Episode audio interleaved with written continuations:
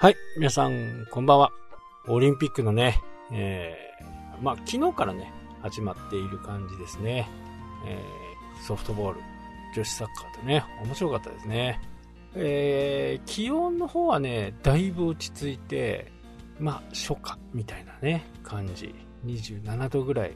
まあ、このぐらいちょうどいいですね。海はちょっとね、荒れてます。なので、釣り船もね、そんなに出てない。こう、ここでね、ちょっとね、あの、嫌なニュースが舞い込んできましたね。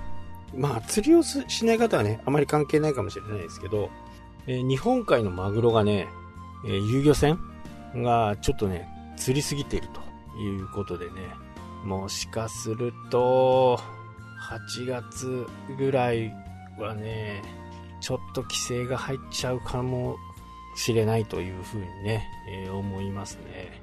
まあ実際はね、あの、聞くところによるとやっぱり結構取れてるんですよね。量もいる。で、一応あの、保護という形でね、えー、やってるんで、まあ30キロぐらいのね、マグロが1年経つとね、100キロぐらいまで成長するんでね、日本のね、えー、周りをぐるぐる回る。これ、前もね、ちょっと話したと思うんですけど、ぐるぐる回って、えー、夏場、にね、北海道に来るマグロと、あと冬場に来るマグロがね、え、いるんですけど、やっぱり1年待つだけでね、えー、相当多くなる。ただ問題はですね、私たちが1匹釣り上げたのはね、1匹と言わず、3匹釣り上げたところで、まあ、体勢に影響はないんですよね。一番問題なのが、えー、刺し網です。これね、根こそぎいっちゃうんですよ。大きいのもちっちゃいのも。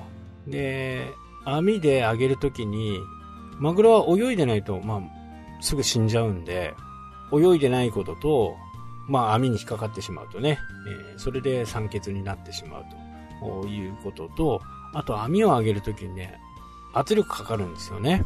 まあ、下の方。で、そういった漁法をしていると、まあ、大きいものからちっちゃいものまでね、えー、マグロを問わず、いろんなものが取れるんですけど、どうしても死んじゃうんですよ。まあ、量の問題なんですね。で、これで、まあ、ね、こんな言葉あんまり知らないかもしれないですけど、カッパ切っちゃうんですね。全部いっちゃう。まあ、これがね、問題で、ハエ縄っていうのはね、あのー、針がいっぱいついてて、それに食いついたものだけがね、えー、釣れるという形なんで、まあ、釣りをしている分にはね、泳いでるんで、針はかかってたとしてもね、まあ、小さければリリースするということでね、えー、また大きくなるまで待つということができるんですけどね、ハイナーができないという形ですね。まあ、そんな話でね、今日の、まあ、本題。えー、最近ね、よく言われるような、アンガーコントロール、アンガーマネジメントとかね、アンガーコントロールとか、まあ、怒りをね、えー、抑えるっていうことですね。怒りをどうやって抑え、うん、怒りをシステム的に抑える方法うわ、お前、怒ろう、腹立つと思ったら6秒ちょっと呼吸をすると。まあ、これが基本ですね。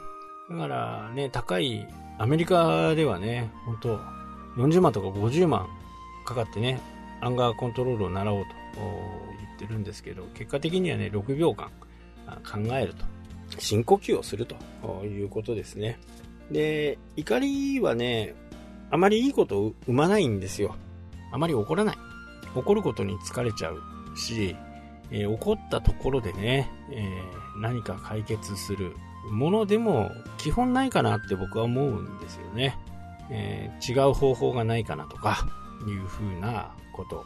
で、さっきのね、マグロの話じゃないですけど、30キロ以下はリリースなんですよね。で、これをね、あのー、まあ、ソーシャルメディアとかね、上げちゃう人がいるんですよね。30キロ未満でもね、これ30キロありました。どう考えても30キロないんですよ。写真のね、人間の大きさから。魚だけだったらわかんないですよね。えー、人を入れちゃうことによって、比較が取れますよね。30キロ以上っていうと、多分120センチはないと、多分その体重にならないんですよね。どんなに丸々太っててもね。で、それを、こう、まあ上げる方も上げる方なんですけどね。で、怒る方も怒る方なんですよ。まあ、気持ちはわかりますよね。みんなが守ってる中で、その人だけがルールを破ると。で、このルールを破ることに対して、まあ、非常にこう、怒る人がね、多いんですよね。まあ、そりゃいけねえよっていう風にね、僕だったら注意ぐらいですよね。まあ、そもそも、車でね、走ってる時に、40キロで、40キロ制限のところをね、40キロで走ってる人がいるのかっていう。まあ、ちょっとね、あの論理のすり替えだって言われるかもしれないですけど、でも、そうですよね。あの、ルールは40キロで走んなきゃダメだと。でも、そんなにね、ちんたら走ってたら、まあ、抜かれるわ、後ろから煽られるわ、いろんなことが起きる可能性がありますよね。それこそ、あの、危機管理としてはどうかなっていうふうにね、思います。流れに乗るっていうね。で、こういうことがね、まあ世の中いっぱいあるんですよ。で、それを一つ一つにね、怒って正義感を振りかざしてもね、あんまりいいことないんですよね。で、まあ自分がやらないっていう風にね、えー、決めておけばいいだけなんですよね。でそれを誰かに伝えようとかね、ね、認めてもらおうとか、まあ、うん、そういう風なところがあるんですよね、SNS は。あのー自分を認めてほしいとかね、僕はこんな正しいことをしているんだと。変にね、あのー、正義感を振りかざすんですね。まあ、この辺はね、まあ、まあ、そりゃわかるよっていう、まあ、そりゃそうだよね。ここの問題なんですよね。まあ、だからそういう人たちに対してはね、絡まない方がいいですね。本当にね。まあ、自分がしてしまった、まあ、良かれと思ってね、やったことが、あ悪く批判されたりとかね、えー、やっぱりするんですよね。でもそんな時はね、あの、軽くあしらってください。軽く。いや、すいませんって。ごめんなさいって。ね、心の中で思ってなくても、えー、文字に残りますからね。すいませんって。